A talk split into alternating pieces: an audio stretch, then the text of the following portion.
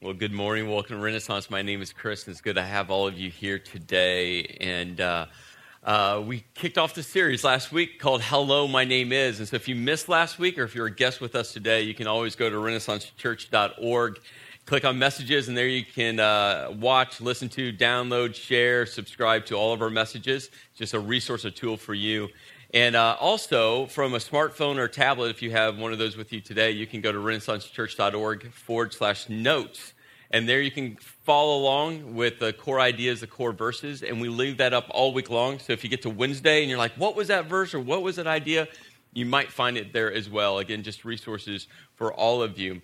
Well, a quick recap because what we established last week is going to be critical for what we're going to be discussing uh, today. And so, uh, a couple things we established. First of all, and I think the, this first one is the most critical. Like, if, if you uh, hold on to nothing today other than this, this first thing, uh, this is just key. There's two groups of people in this room. Two. We all fit into one of two groups. The first group, and I want you to be loud and proud if you fit into this group. The first group absolutely loves name tags. Is that you? Come on. Embrace it. Yeah, embrace it. You walked in and you're like, yes, they're doing name tags. I've been waiting for them to do name tags. I love name tags. And for some of you, you might have already written your name on the name tag. The other group of you despise name tags. Is that you? Come on, be loud and proud. You just thought, yeah, that's me. You walked in today going, Oh, they can't make me put on that name tag. I'm not going to write my name on that tip. Who came up with this stupid idea to put in name tags? This is a church. We don't wear name tags at Renaissance, right? That was you. And you've like started to shred your name tag in protest. So, if you've written your name on your name tag or you've shredded your name tag, we're going to use these later. So, you need to find one around you um, because we'll need a blank one for uh, what we're going to do a little later. But uh, so that's the first thing we established last week, and that's okay. Embrace if you love in, uh, name tags, embrace that. If you don't embrace that, that's that's that's quite all right. Uh, uh, the, the second thing we established is all of us we wear name tags every day. We all have a name tag with our name written on it, but we have more name tags than just that one with our name on it. We have name tags with our roles on it. And every day we're taking these name tags with our roles on and off and on and off. And there's different combinations. And that's what makes relationships so interesting. You know, some combinations give us life. I shared last week that uh, uh, my relationship with my, uh, my dad, I wear a son name tag and I wear a friend name tag because over the years, I went from just being his son to him being my best friend. It's a combination that just gives me life. There's simple combinations, like I wear a husband and a triathlete name tag. And uh, it's just a simple conversation I have with my wife when training season, season comes. We start looking at possible races because what I know is uh, training for triathlons, it takes time, and I want to balance family and uh, uh, uh my triathlon t- training. And so we just sit down. It's a really simple conversation because she knows I value uh, the family and my time with the family. And so we just have that combination or that, that conversation. there's some combinations that are very complicated for me, it's the name tag of CEO and the name tag of pastor. You know, I'm the pastor, the lead pastor of Renaissance Church, but also there's business component to a church. So I'm also the CEO, and that's really complicated because I, I like to err or lean towards that role of pastor more than CEO, but yet there's times I need to wear the CEO name tag, and sometimes I have them both on, and sometimes I'm not sure which one I should uh, wear because I'm not sure what I want to wear. It, it gets complicated. And then there's critical combinations. The critical combination for me is husband, father, and pastor. And you can maybe even, like, in parentheses under pastor, write spiritual leader. Because God has called me to be the spiritual leader of my family first, Renaissance second. It's really easy for those roles to get reversed. So it's critical that I keep husband, father, pastor, spiritual leader as number one. And for all of us, attached to every one of these name tags that have roles written on them, for all of us, there's a ideal and a real associated with every one of those name tags. For me as dad, There's the reality of Chris Trethewey as dad. And there's the ideal that I have attached to Chris Trethewey's dad. And many times I look at that, that ideal, I'm like, I, I wish I was a better dad. And there's times where I'm like, I'm doing pretty good. And there's times where I just lose my mind with my kids. Am I the only one in this room that does that? Right? Like you just lose it and you realize, oh, there is the real side. Not the ideal, there's the reality to that role.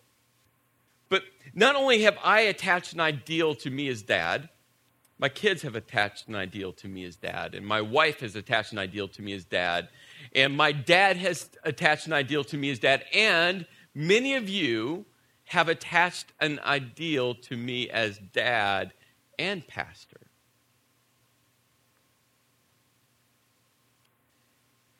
And between the ideal and the real creates a lot of tension, doesn't it? Because not only do we have a ton of ideals attached to every one of these name tags that we wear, we all attach ideals to every person we interact with, to every name tag that they wear. And we wonder why there's so much friction in relationships, and we wonder why relationships are so complicated. And at times, relationships give us so much life, and other times, relationships suck all the life out of us. Last week we looked at Romans chapter 12 and Paul gives us this list of ideals to kind of to aspire to, to target on and they're they're really counterintuitive to usually how we spend most of our time relating with people.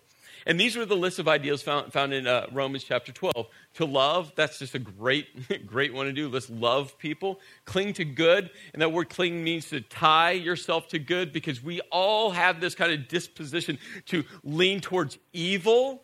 And I'm going to talk about evil more later. And so Paul says, no, tie yourself to good because you're going to want to drift back towards evil. So to not allow you to do that, just tie yourself to good. That, that's just a good thing to do uh, elevate others, which is countercultural. We live in a culture that's about pushing people down, stepping over people, climbing that, that, that, that corporate ladder to get to that position. If someone tries to come up beside you, you try to knock them off because people are trying to knock you off. And Paul says, no, no, no. What if we start lifting people above ourselves? He talked about serving God, and he tied serving God to spiritual intensity. If you want your, your spiritual life to intensify, or he used the word zeal or fervor, it's not by sitting and consuming and coming to church. It's a good thing. But it's not the end all be all. He says that to have that spiritual intensity, you must get up, put faith into action, and you must serve God. Join God with what God is doing, and that's where it comes from. Talks about joy and pain. It's difficult. Because pain is painful. But he says when you're walking and trusting in a sovereign God, that you still can have pain in that moment of life or that season of life. But if you're trusting in a sovereign God, God's joy can come down beside the pain you're feeling, and you can have joy. Talked about giving generously, and that's just not monetarily. I mean, that's a component of it. But he said, identify a need, see a need, whatever that need is, and how can you meet that need? It might be money, it might be time, it might be how you're wired, your gift set, your competencies. He said, but when you identify that need, you discover how to fill that need of that person, and you meet it to give generously harmonize. When you think about this word harmony when it comes to music, you have the melody, and harmony helps give it depth, and harmony help, helps gives it movement. Harmony helps gives it in, in, intrigue. And one of his examples was to mourn with those who mourn. And one way to harmonize, if someone's mourning, let's say they're crying, you can come beside them and cry with them. But maybe that's not the best thing they need. Maybe you sit beside them and you get them to laugh, remembering the joyous moments. Maybe you sit beside them in total silence and let them just rant. because sometimes saying nothing is better than saying something. How are you harmonizing with people's lives? And then he said, don't retaliate. Don't give back to someone what you think they deserve. And he tied all of these ideals together with one simple thought found in verse 18. He said this If it is all possible, as far as it depends on you, live at peace with everyone. See, we are so good when it comes to friction in relationships to point out everyone else's faults, aren't we? We're masters at it. And we spend so little time looking at ourselves. And Paul said, no, no, no. When it comes to you,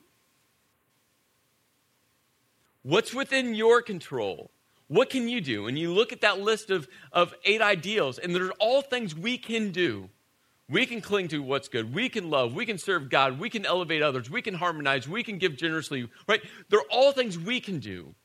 He says, What are you going to do to create peace in your relationships?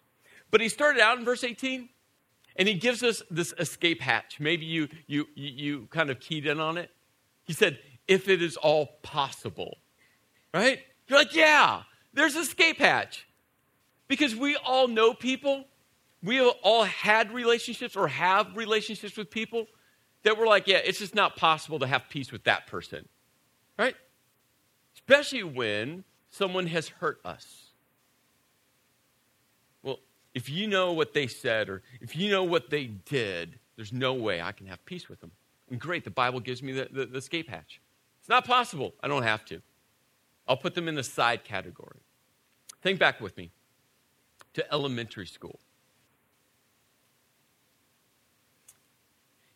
and precisely the playground at elementary school.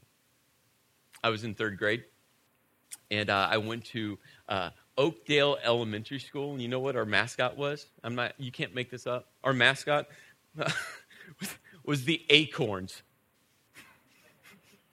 what? I spent first grade at Fairview Elementary School, and Fairview's mascot uh, was the Falcons. That's cool. We moved and across town, and I found myself walking into Oakdale Elementary School where they had this big acorn painted on the wall. I'm like, the acorns? Like, who sat in what meeting and came up with that? We're the acorn. I'm so bitter. Um, we're, we were called the uh, Oakdale Acorns. And so um, one day, uh, it was recess time. And I can see this this day. It was fall. I had a gray sweatshirt on. And all of us boys, we uh, made a beeline right to the merry-go-round. You remember the merry-go-round? Oh, now that was a piece of playground equipment. And us boys, we tried to do one thing with the merry-go-round. We tried to see how fast we could get it spinning around and around and around. And as we got it to top speeds, we would try to jump onto the merry-go-round. It was awesome. It was kind of like pinball because you know you had these metal bars, and if you didn't get in between the gaps, it'd knock you off. It was awesome boy fun, right? And so we beeline to the merry-go-round and we started getting going as fast as we could. And then also one by one, different boys started to jump onto the merry-go-round. And some were making it, some were getting hit off. It was so much fun. And I remember that I was still running around trying to get it to go as fast as I could before I was ready to jump on. And all of a sudden, one of the boys that had made it on looked at me and screamed, Hey, Chris, you fatso! Oh. What's interesting, I have no memory of what came next. I've thought about it all week. What happened? I mean, I remember the fall day. I remember the gray sweatshirt. I remember uh, you could see uh, my breath because it was, you know, it was just that crisp day where it was kind of cold outside. I remember the placement of the merry-go-round. I remember running around and I remember his words, and I have no idea what came next. I don't know if I ignored him. I don't know if I jumped on and socked him one. Let's make up that storyline. That's a cool one. I don't know if I walked away and cried. But I remembered those words. Becky sang this song titled Hurt. And uh, if you're not familiar with the song, it was originally written and uh, performed by, uh, it was written by Trent Reznor and performed by Nine Inch Nails. And uh, but the version I listened to this week, I had never heard it before, was sung by Johnny Cash, right before Johnny Cash died. And Johnny Cash's life was a, a life filled with tragedy and great hope as he turned his life around, discovered who Jesus was, and it transformed him. And he sang this song right before he died. If you haven't heard his version, I'd encourage you go go home, download it from iTunes. Uh, but uh, the song starts off with these words: "I hurt myself today to see if I still feel pain. I focus on the pain, the only thing that's real. The needle tears a hole, the old familiar sting.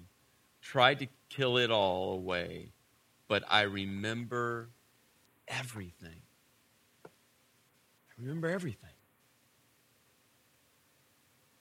See, we all have been hurt deeply by someone. Or maybe a list of someone's. And those thoughts still remain. Just like me, third grade on the playground.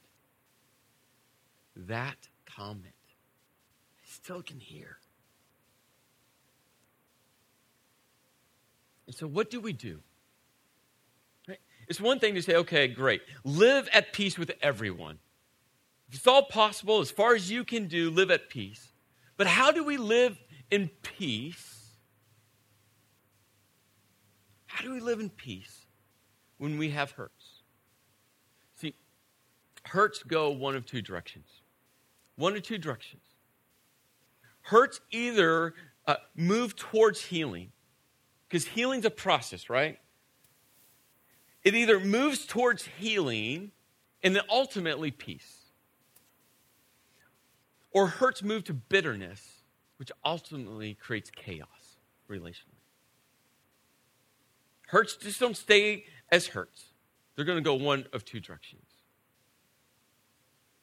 And for us to, to experience peace in our relationships, we must try to figure out how to heal our hurts. And wrapped around verse 18, when Paul said, You know what? It's all possible for you. Live in peace. He, he gives us how to discover peace in relationships that have hurt us.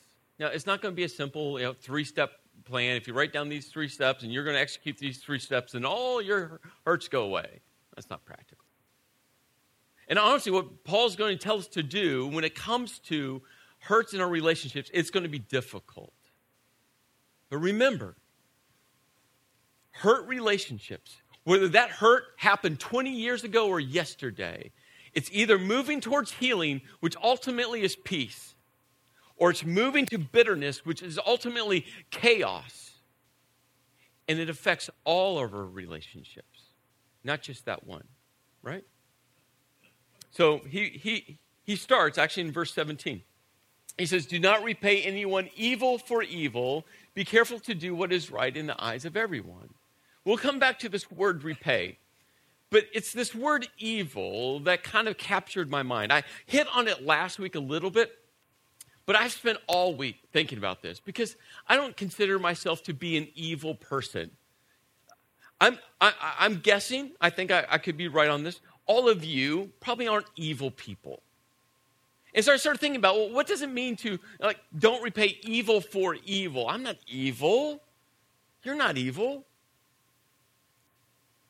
In my mind, I have an evil scale. Do you have an evil scale? I have an evil scale. And what's interesting with my mind and the evil scale that I possess is like there's two, uh, two extremes with almost no middle ground, like nothing in the middle. One extreme you know, evil is like what, what, what's taking place in, in Kenya, right? At that mall. I don't know if you followed it. It's, that's a picture of evil. A group of people with one goal to walk into a mall and kill men, women, children. That was their only goal. We're going to kill people today. They woke up that morning and said, We are going to just kill people. That's evil. It's a depth of evil that most of us if not all of us, could we can't even get our brains, our minds around that type of evil. That's evil. And on the other far extreme, it's almost like this fictional cartoonist image of evil. Halloween is coming up. And uh, we partner or join with Summit's downtown Halloween thing, and we're going to have thousands of people that come through the Opera House for Halloween fun. And we're going to see some cute little baby with those little devil horns, a little tail, and we're going to walk up and like, oh, they're so cute. What a cute devil, right?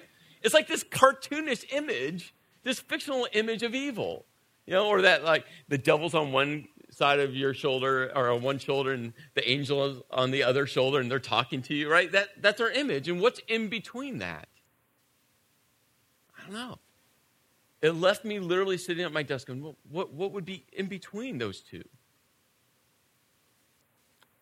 So I was like, well, what does the Bible say? I mean, in the entirety of the Bible, when, when the Bible uses this word evil, what does it say? This is what I discovered this week. The Bible uh, has the word evil uh, used 407 times. It's found in 387 verses. And so I, I discovered that. I'm like, okay. And so I was like, well, how am I going to discover what the Bible says? Well, I must read all 387 verses. So that's what I did this week. If you wonder what I do all week, this is what I did. So I started reading through these verses. The very first time the, the word evil is used in the Bible is found in Genesis chapter 2. And if you're not familiar with, with the beginning of the Bible, uh, Genesis 2 is this moment where God says to Adam and to Eve, He says, Hey, you can eat from any tree or any shrub or any bush in the, in the garden, but don't eat from this one tree, the tree of knowledge of good and evil. That's the one that's off limits. Don't eat. That's the first time we read this word evil. And as the story goes, they eat from this tree and they sin, and sin creates separation from God, and they get banished from the garden. The second time we read this word evil is found in Genesis chapter 6. It's right before uh, Noah builds the ark, it's right before the flood. And this is what Genesis 6 says the Lord saw how great the wickedness of the human race had become on, on the earth, and that every inclination of the thoughts of the human heart was only evil all the time. Now, it took me another 385 verses to realize the significance of those words. And I'll come back. So I started reading the other 385 verses. I found uh, several themes. First of all, the Bible uses the word evil generically a lot, just evil. There's no specifics attached to the word evil. Second thing, the Bible, uh, this theme that emerged was to shun evil and to fear God. Those two were used a lot together. And I know we talk a lot about you know, God is a God of love, God is a God of peace, God is a God of grace, God is a God of mercy. We love talking about that side of God because that's like warm and fuzzy. We're like, yes. But to fear God, that's kind of a Debbie Downer, right? You're like, oh, should we fear God? He's loving, He's, he's all those things, yes. But it's powerful when you think about it. We have this disposition to turn towards evil, and really the only thing that will force us to shun evil is to fear a holy and perfect God. But the third theme that emerged was many of the times, if not most, when the Bible actually described evil, like attached specifics to that word evil, this is what I found. Evil was attached to lying, to threats, how we talk to each other. Evil was attached to deceit and what we say and how we say it. Evil was attached to wicked thoughts. This is one of my favorite ones. Evil was attached to harboring malice in our hearts, but outwardly talking nice to people. None of us have ever done that, right? Yeah, never. And then Jesus amped this whole idea because that's what Jesus did. And he said that the mouth speaks what the heart is full of, which is evil. And then I go back, right? This is after 387 verses. I go back to Genesis chapter 6, the second time the word evil is used. Listen to this again. That every inclination of the thoughts of the human heart was evil all the time. You see, this pattern in the Bible, when it comes to this word evil, is about our thoughts and our words. Our thoughts and our words. We think about evil as Kenya, and we think about evil as cartoonish fictional characters. How many times have we spent time thinking about evil when it comes to what we think and what we say? And then I read James's words James chapter 3 when he wrote this. The tongue also is a fire, a world of evil among the parts of the body. It corrupts the whole body and sets the course of one's life on fire, and it is itself set on fire by hell. Evil. And we go back to verse 17, and he says, Do not repay anyone evil for evil.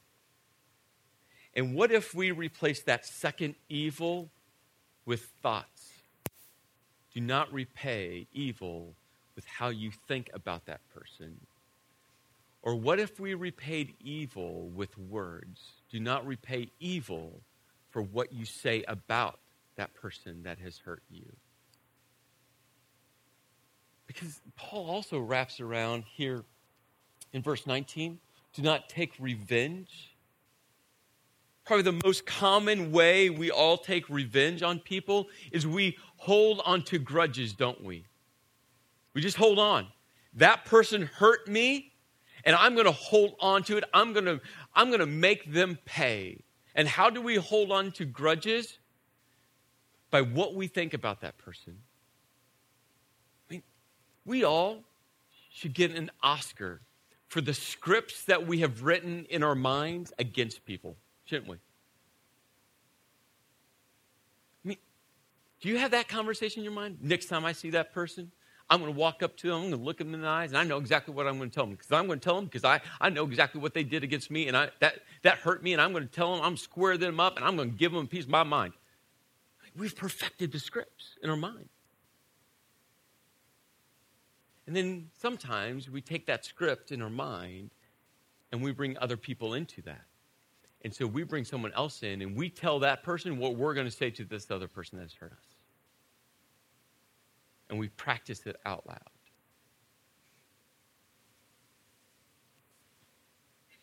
Our thoughts are evil and our words are evil.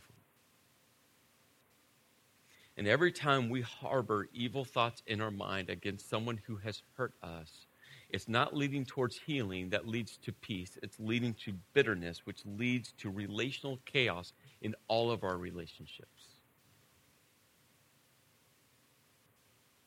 And Paul said, hey, hey, don't repay evil for evil and don't seek revenge. And he says, but, but, leave room for whose wrath? My wrath? No. Your wrath? No, God's wrath. You see, every time we harbor a grudge, every time we have this thought process of what we're going to tell that person that's hurt us, every time we practice those words on someone else, every time we seek our own revenge, every time we repay evil for evil, we're saying to God, God, I'm sitting you on the sidelines. It's my wrath. Hey, God, don't need you. I can fill your seat. And last time I checked, there was only one person who was ever perfect. And none of our names are on that list. And God's saying, hey, I'm just. I'm perfect. I'm holy. It's my wrath, not your wrath. It's mine to avenge, and I will repay, says the Lord. And it continues on. It says, on the contrary, if your enemy, who's your enemy? I would say your enemy is anyone who's on that list that has hurt you that you're harboring thoughts about, that you're speaking against, that's your enemy. If your enemy is hungry, feed him. If he is thirsty, give him something to drink. In doing so, this will keep burning coals on his head. This whole thought of heaping burning coals was actually uh, a Proverbs. You can find in Proverbs chapter 25. But also, this idea was found in ancient Egyptian literature. And the whole context was to have this dynamic change of mind by deeply loving someone. Think about this. That in a situation where someone has hurt you, you so deeply love them that it helps change how they think and how they process and how they interact with you. Because love is an action, it's not a feeling, an emotion that comes and goes. It's a commitment. And that's why Paul says, hey, if they're hungry, feed them. And if they're thirsty, give them something to, to drink. You know what he's implying there?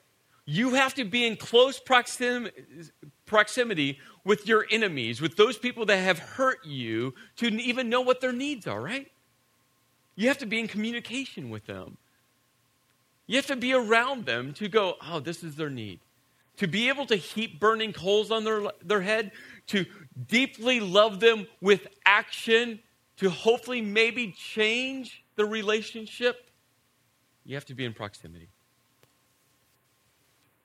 And then he ends by saying, Do not be overcome by evil, but overcome evil with good.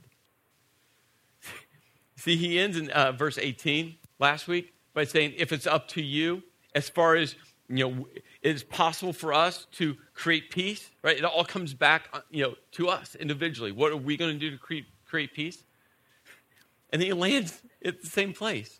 Hey, it's up to you. It's up to me. You're either going to be overcome by evil or you're going to overcome evil with good. What are you going to do?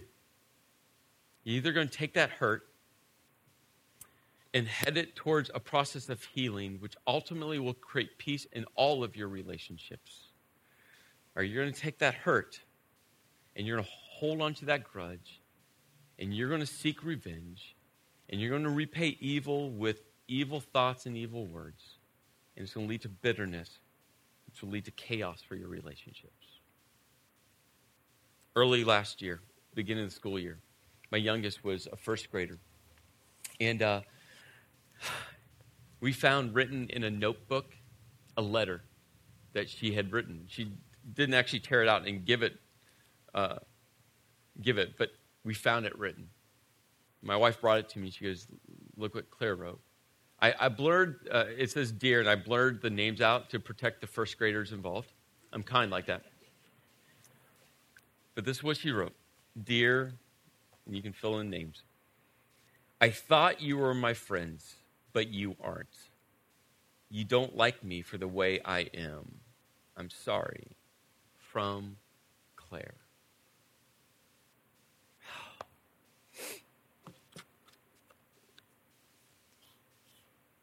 Parent, you want to protect your kids, but also as a parent, you want to guide them because they're going to interact with an evil world. And we found ourselves sitting beside Claire and helping her. Hey, Claire, what are you saying that maybe has created friction with some of your friends? And we sat down with Claire and said, Claire, you know, God's forgiven you. You need to forgive them for what they have done to you. And we had this amazing conversation because guess what?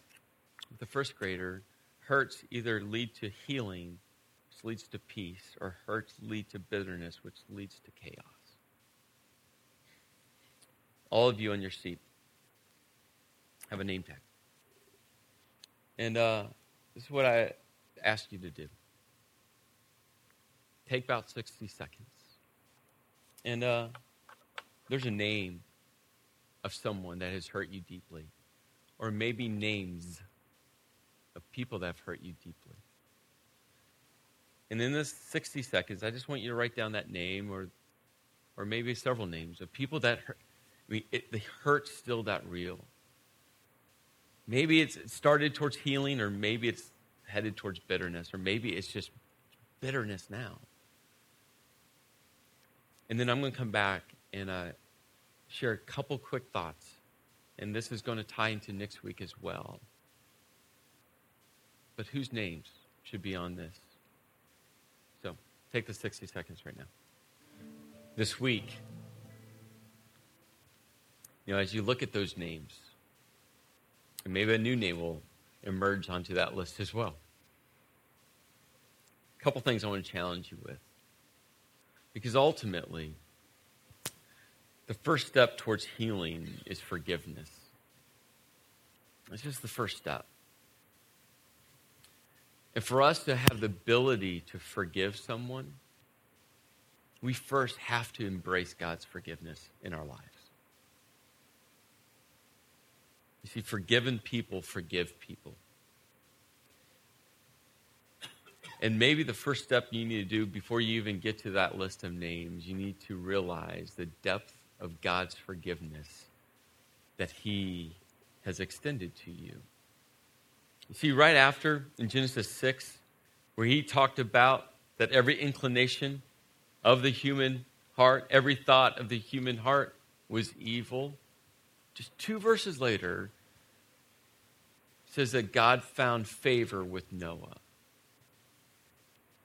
And those two words, found favor, is translated grace.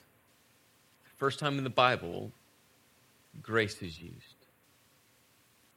That God extended his grace over Noah and his family. It's who God is. And for us to have the ability to forgive people, it starts with our, our understanding of God's forgiveness that he's laid upon us to embrace God's forgiveness and then extend forgiveness. In Colossians chapter 3, it says, Bear with each other and forgive one another if any of you have a grievance against someone, and forgive as the Lord forgave you. See, we have the capacity to forgive people when we realize the depth of God's forgiveness in our lives. And then to overcome. To overcome. It's another choice. Just like, just like peace in your relationships. What are you going to do? The question is are you going to be overcome with evil, your thoughts and your words, or are you going to overcome evil with good? It's a question. It's up to you, it's up to me. In Philippians chapter 4, there's actually a great business leadership book called the 4 8 Principle. And if you've never read it, it's an amazing uh, corporate kind of business leadership uh, book. And, uh, but the author actually took it right from Philippians chapter 4 8. And it's one of my favorite verses. And uh, it says this Whatever is true, whatever is noble, whatever is right, whatever is pure, whatever is lovely, whatever is admirable, if anything is excellent or praiseworthy, think about such things and the God of peace will be with you. So maybe this week, as you make your way through your life, and all of a sudden, one of those names attached to one of those people who have hurt you pops into your mind, and you start into your Oscar winning script. My challenge for you in that precise moment, start praying for that person by name. Because when you invite God into that space, into your thought life, and you start praying for that person, it's how you start to overcome evil with good. Because God is good. And evil and God can't occupy the same space. So this week, I know your script is good. Not as good as mine. Mine's really good. Invite God into that space and see what happens to your thought life, and then see what happens with the words you speak. Let me pray. Lord, I thank you for our time together today, and I know attached to every one of those name tags, there's a lot of hurt. Hurt from 20, 30, 40 years ago, and hurt from yesterday. Thoughts that are attached to every one of those hurts every thought is vivid and clear and still has the sting. So I pray Pray this week as we navigate through our life that as those thoughts come into your mind, that Lord, we'll just simply start praying, inviting you into that space.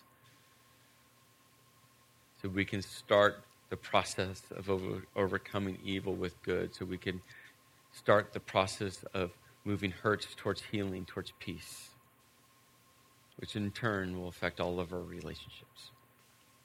In your name I pray. Amen. God bless. Have an amazing week.